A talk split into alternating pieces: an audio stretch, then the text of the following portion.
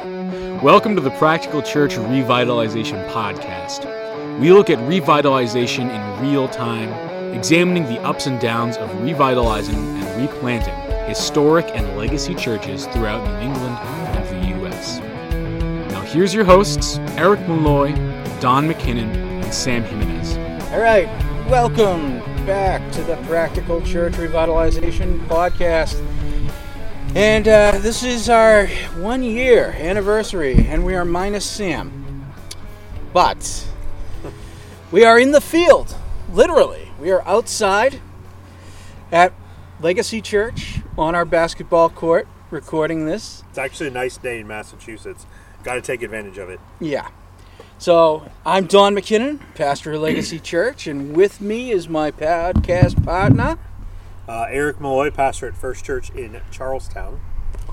And with us on this anniversary episode, as we've we're, our bellies are full from having a celebratory uh, meal, is uh, Mike Webb, who you will recognize as the voice of the podcast. this is true. Yeah, no. Um, I'm Mike. I'm the worship leader at First Church in Charlestown. Um, and yeah, no, it's my first time on the podcast. I feel this is special. This is like a new moment for me. yeah, one year, one year later after. I mean, it's your first time live on the podcast. It's true. I mean, if you've It's listened, true. you've heard his voice a hundred times. So more than a hundred. yeah, Well, Well, not actually really. less. Yeah, yeah, way less than 20, that. 23 times maybe. so forty-six. I don't know. so uh, we're out here. At, I just actually preached at. I mean, if, if you follow us on social media, you'll, you'll you can figure out when we're recording this. I just preached at Legacy Church this morning, and the reason Sam's not with us is because he is in Charlestown, and, Where he uh, preached. Where he preached at our church. So, um, yeah. So it's uh, it's pretty much it. It's been one year. My the the one year recording just came up on my Facebook memories. So for all you millennials out there, yes, I use Facebook. I'm old. Don't judge. I had a MySpace. So yeah, that's what's up. Yeah, well, we got we got we got our Facebook, we got our Instagram, we got our tweet, Twitter, Twitter. Twitter. Let's be honest. All Twitter's used for is just to argue with people, anyways. Yeah. So Well, yeah, no, I, too. I I got a Twitter about two months ago to see what the hype was about. Also because my roommate has apparently been posting Mike quotes for the past year. yes, he has. um, What? I'm which missing something. Cool? I, you know, and so, but no, I, I will definitely confirm Twitter is essentially, at, at least at this point, become this.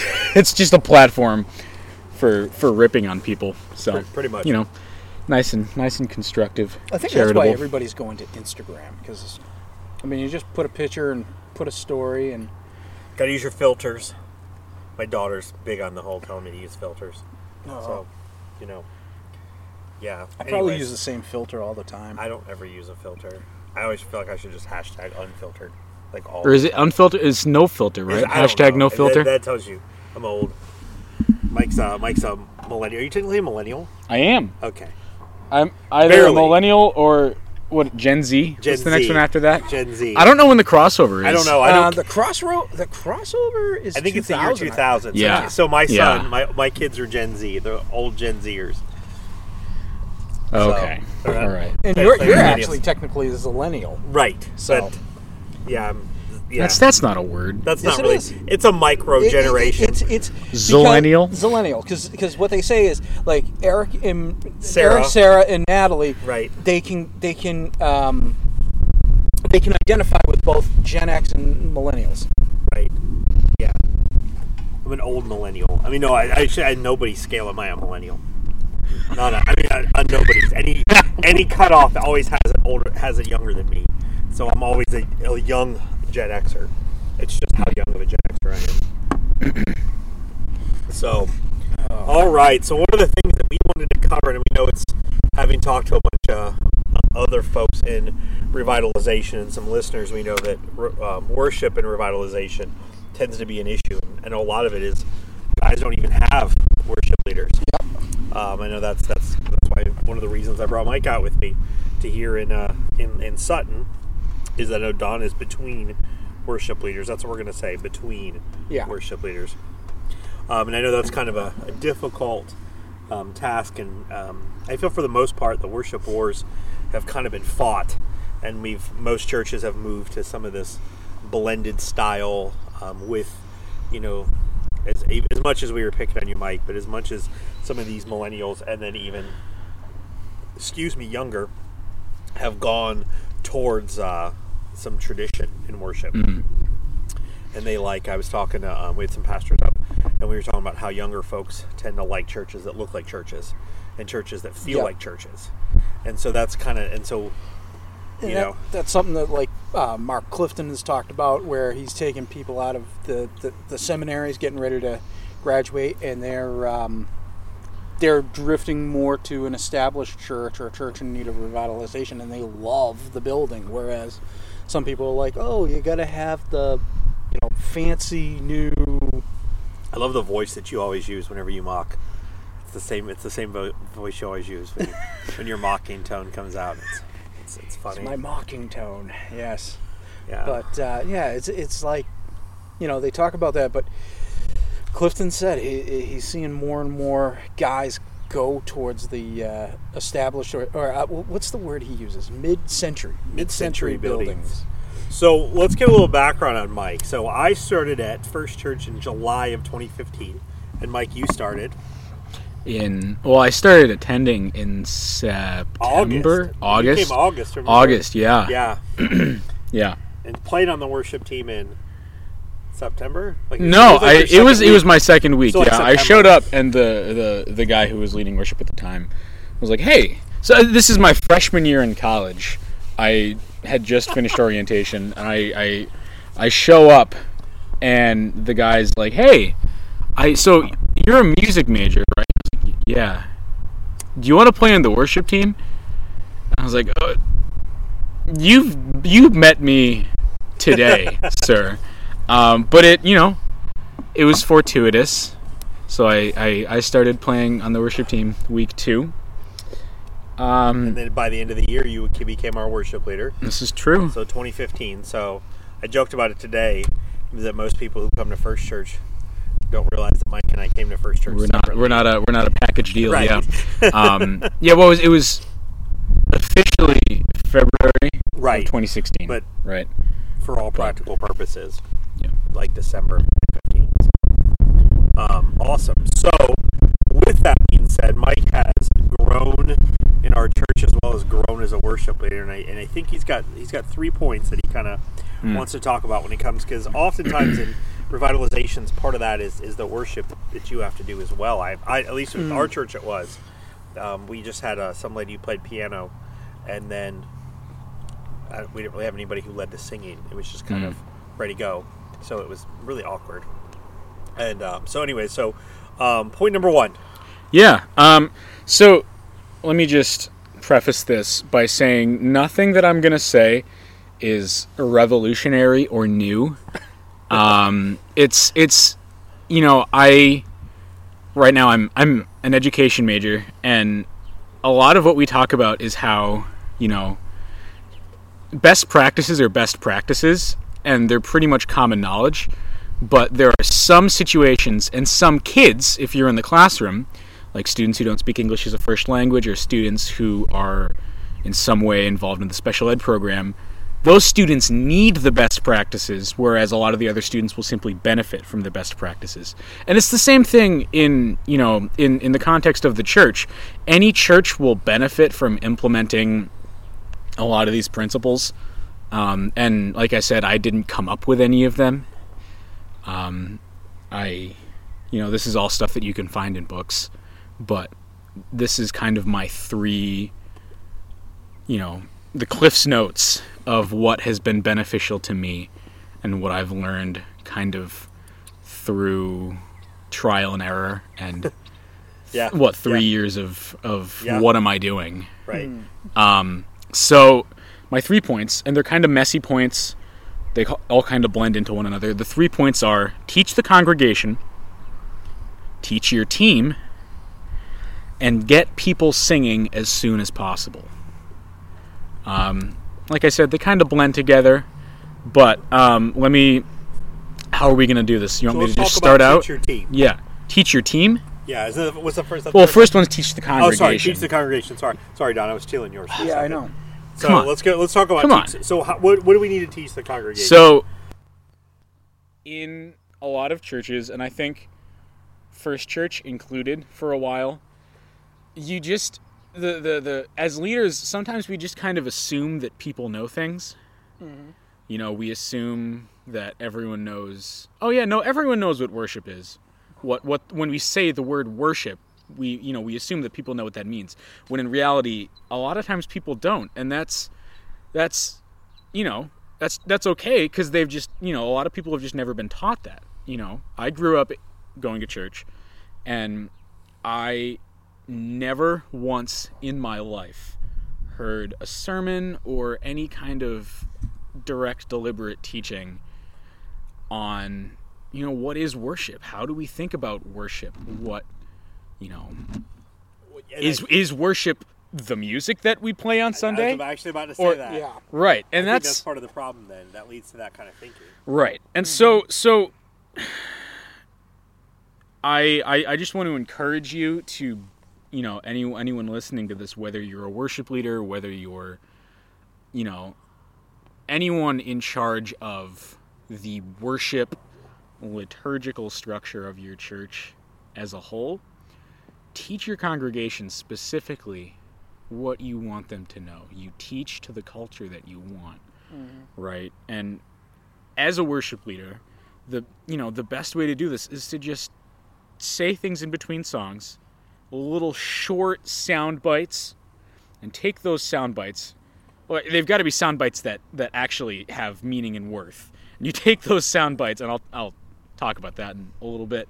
You take those sound bites and you repeat them over and over, right? One of the things that I harp on a lot is the idea of worshiping in spirit and truth from from that passage in John what John 4 um you know Yeah. truly truly I say to you the hour is coming and is already here when the true worshipers will worship the Father in spirit and in truth. That was probably a gross paraphrase of what the verse actually says. But um you know you know exactly what verse I'm talking about. And so so I I use that verse as an illustration all the time to talk about how we need to engage our minds and our hearts in worship. Um, Well, it's like even you know even in preaching they they, they tell you is that you just keep teaching, keep repeating yourself. Mhm.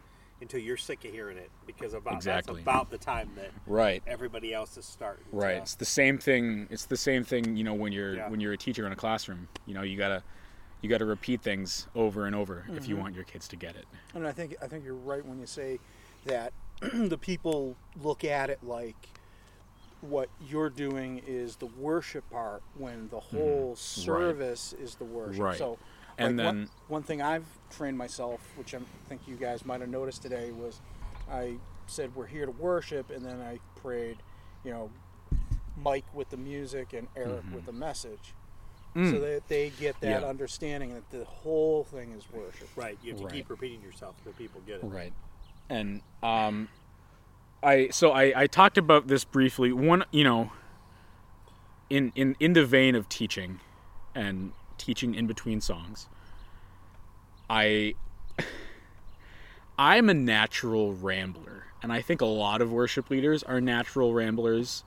Um, and you know that's that's that's okay. Um, but the time that you have up on that platform in front of the congregation is incredibly valuable.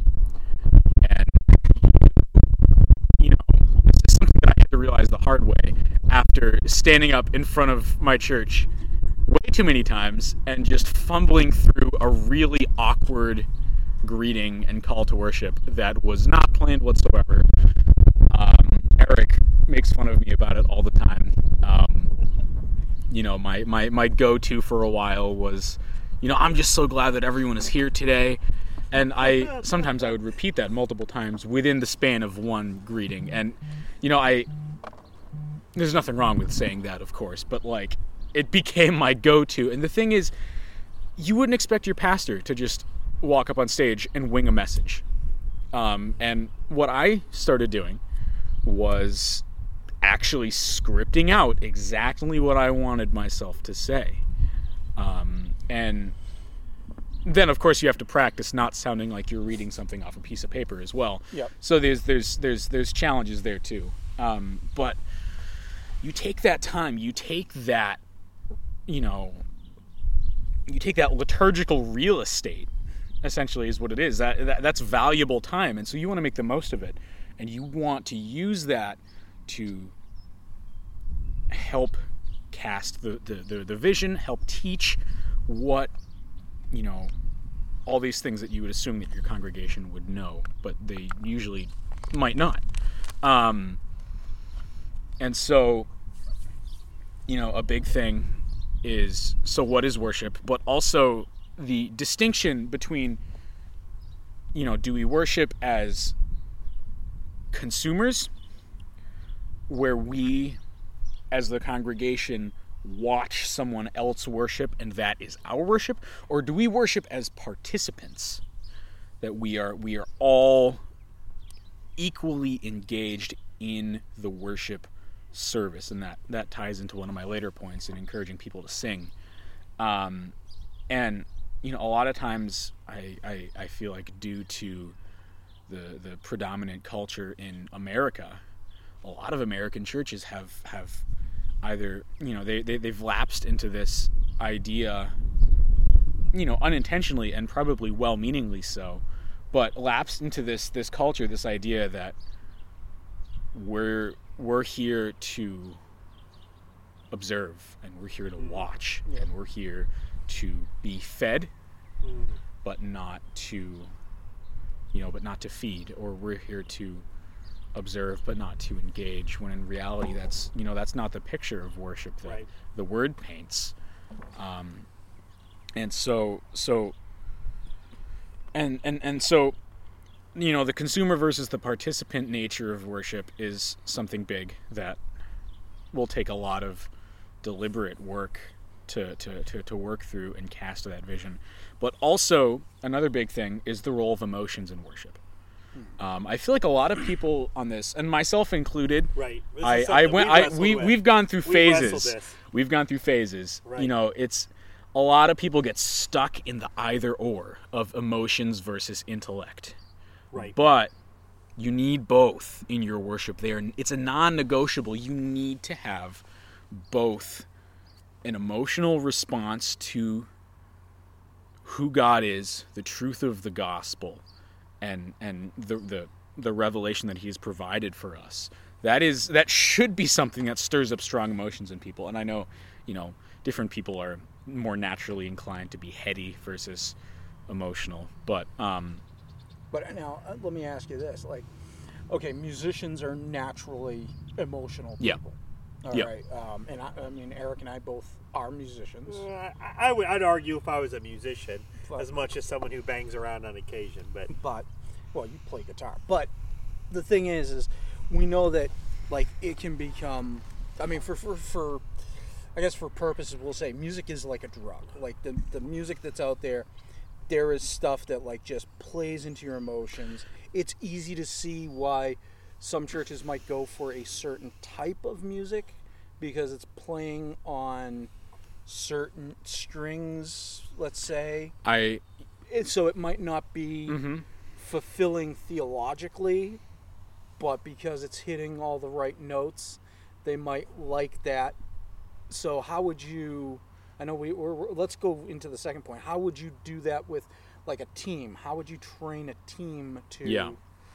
Yeah. So, so, so, just real quick though, I want I want to speak to that.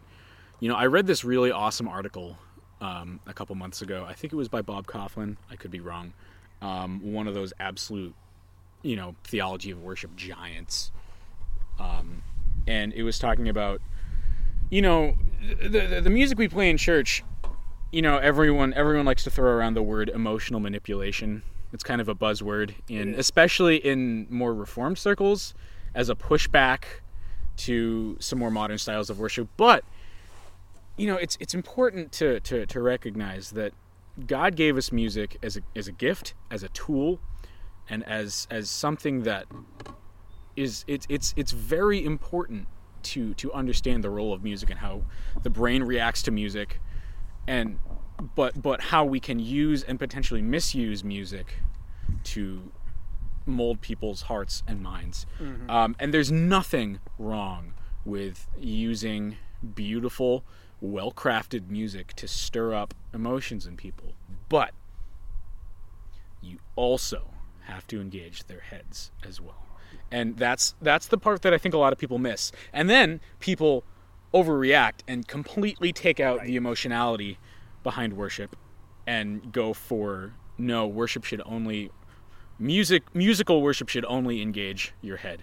Um, and you know whether you're teaching that to your congregation or whether you're teaching that to your team you know the the you just have to be very very intentional with making sure that people know that emotions are good emotions are valuable but emotions without reason and emotions without a solid well-defined truth behind them are just emotions Well, Matt Chandler actually makes a good example about that. I'll, I'll, I'll just use it on mine. That that would be like, you know, if I went home today and I, you know, sat down on the couch next to Sarah and I told her, you know, how beautiful she looks, and which I, you know, she does. But then I complimented her big brown eyes and her flowing brown hair, which I mean, I, I could really be loving my wife a lot. Unfortunately, my wife's blonde and has blue eyes, so I might be stirred emotionally. But just because I'm stirred emotionally doesn't mean that there's truth behind it. I mean, you mm-hmm. know, first of all, guys, I mean, if I went home and told my wife she had big, beautiful brown eyes, I'd be in some serious trouble. But I also wouldn't be. I, I might have some stirred emotion, but just because it's stirred emotion doesn't mean it's right. I mean, I think that's one of the things that, you know, I, I think Mike, that's kind of what you're talking about is mm-hmm. stirring emotion, but Yeah. stirring it through through truth right. and not through right. Or or in the very least parallel to truth. Um bec- like you know they're non-negotiable. You need both. Um and that's you know you you you make an int- a really really good point there when you're talking about you know you and sarah there. Um because the, the church is the bride of christ. And so you know if you if you only have either the strong emotions or you only have information you know you don't in either scenario you don't have you're not you're not a spouse you're not the the, the bride of christ you are the business partner of christ. Or you know like so so it's very important to have a well-rounded theology of worship to articulate that to your congregation and to your team.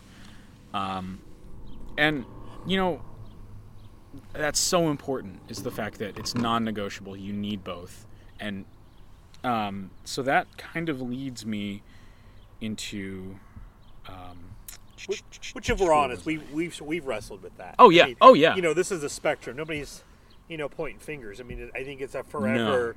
It's forever kind of a figuring it out, correcting, Right. and oh, we've gone too far. Let's make sure we're pulling it back. And I mean, it's something that we've definitely we've wrestled with as, Yeah. a, as really the ones who lead the worship service at our church. I mean, it's really it's Yeah. really on us. and you know I, I can't stress enough the the power of music to counsel people to encourage people um, and to unite people um, and you know the, to to to remove emotionality from your worship music entirely is you're you're you're missing out on a really important part of what God gave us. Um, and so you wanna you wanna talk about the third point real quick? Um, yeah, because we're, we're, We're running out we're of time. running out of time. Yeah. Yeah. Um, so my third point is get people singing as soon as possible. Um, ties in with the consumeristic mentality that a lot of churches and a lot of people have started to lapse into. Um, but this is so important because not only is it the model of worship that you know the the the the congregation led congregation centric singing centric worship has been the model of how the church has worshipped pr- predominantly for its entire history like Yeah. 2000. right you know and here's the thing i i get into this trap myself the the, the trap of worship leaders getting you know obsessive over gear and over the arrangements of songs and over you know oh man my guitar tone on this song sounds awesome but and that's that's all good musical excellence is good and should be advocated for but you might not always have a full band. Yep. on your worship team. You might not always have instruments on your worship team. You might, you know, none of that is a given, but the one thing that is a given is the fact that you will always have the voices of your congregation. You will always have the voices of your congregation. And if you neglect that single most important instrument in your church, you're you're you're missing out. Um, and so Well, I mean, How do you- Of our almost four years, we've not had a Yeah. full band. Yeah. The vast majority of it. until I don't know, three months ago, Yeah. four months ago, Wow, that's being generous. yeah. Yeah, yeah, Yeah, right, yeah, yeah. About three or four months ago. Um, and so, so how do you get there? Is the question. How do you move from a consumeristic model to a participatory model? Um, there are a number of ways to do that.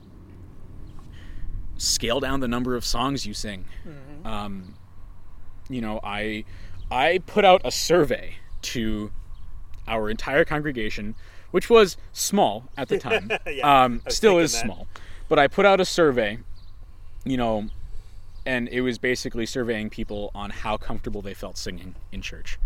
Um, and there were a bunch of questions, and one of them was, "We do, you know, the the number of songs we do is either too many songs, I can't sing along, not enough songs, they're getting boring, or just the right number of songs, you know, Goldilocks song pool. I can sing along, I can feel confident, but it's not stale." Right. Um, and a lot of people answered, "We have too many songs." And so I went, "Okay, how many songs do we have? How many songs are in the rotation?" It was like 200. 200. that many. There were a lot. Oh, wow. I I, I took stock of all the songs we had done over the past year, and there were about 200. Um, and maybe at a big church you can handle that. You know, there's there's a book Essential Worship by Greg Scheer where he talks about how the average number of songs that a church knows how to sing, if it's an established church, is around 200. But if you're a church of 20 people, many of whom are either baby Christians or haven't been to church in a while, they're not going to know 200 songs. Yeah. Um, and so I was like, okay, let's pare down the number of songs. Pared it down to 35.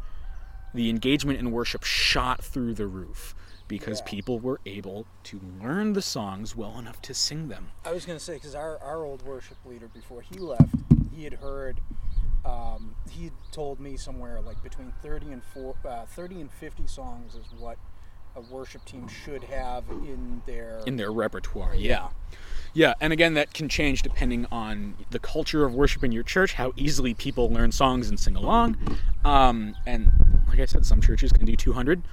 Ours is not one of those churches. Um, so, smaller pool of songs, and pick your songs in accessible keys. And this is kind of a, a, a spot of contention among worship leaders. Um, I'm part of a couple different discussion groups on social media, and this is a hot topic. Um, and there's two sort of schools of thought. There's the we should pitch all of our songs within a more or less a one octave range and try not to go a whole lot above or below that. And that one octave range is kind of the average that everyone can sing along in, with men and women singing an octave apart. Uh, and then the other school of thought is nobody has the same voice. Nobody has the same voice type. You know, you're going to have sopranos, altos, tenors, and basses, and then people who don't really know what their voice type is because they don't really sing that much. Right. Um, and so, so usually alto or low baritone. Um, and so, and and and so the the the implication of that philosophy is that you should just pick songs in whatever key will sound the the make the worship leader comfortable and sound good. And there is a lot of merit to that. There are a lot of really awesome, solid churches with great cultures of worship that do that. But if you're a tiny, tiny church, that's not going to work. yeah. Um, and I, I held to that philosophy for a while, and in conjunction with having 200 songs, it was like, why isn't the church singing? I'm telling people to sing, but it, it, they you can't. If you're always doing songs, especially as the only worship leader, if you're doing songs in tenor keys and you have 200 of them, nobody's going to learn them. Um, and so pitching the songs lower and doing them more often is one of the most effective ways to encourage people to sing without specifically explicitly telling people to sing.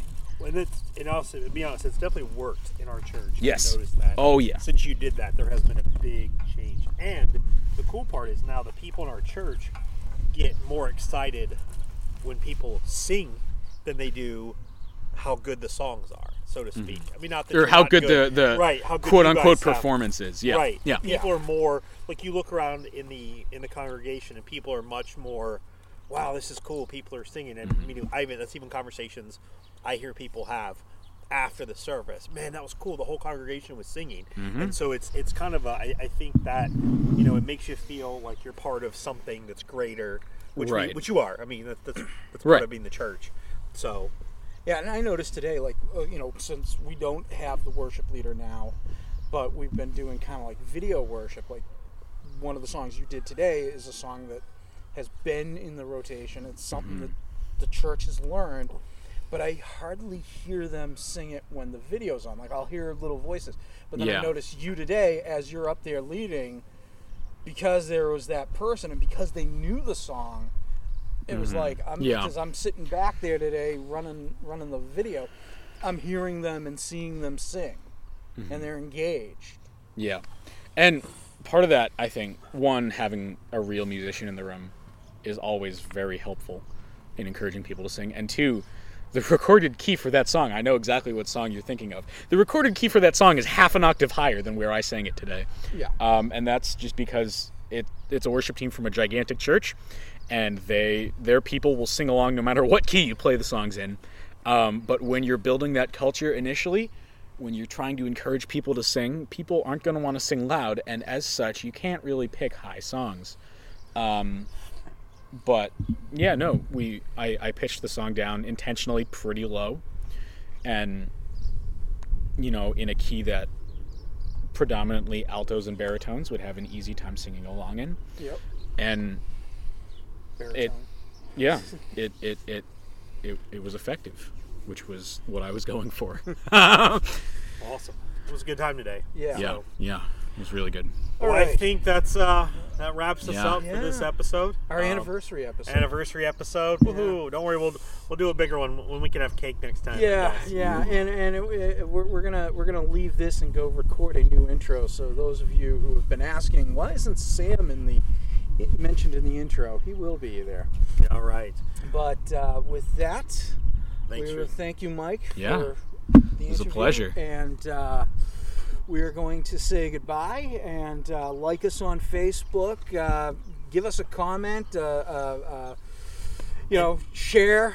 Do, do whatever you can to get this uh, podcast out there to, to people you, you think are going to benefit from it.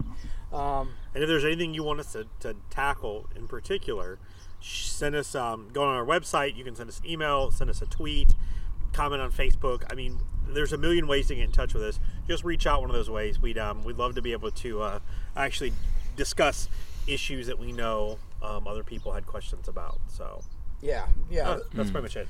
All right. So with that, we are going to say goodbye from the field for the first time, and uh, we shall. You've probably been hearing the roosters crow. Peter did not deny Jesus today, as we're going into Easter. All All right, right. have a good one, guys. God bless. Bye bye.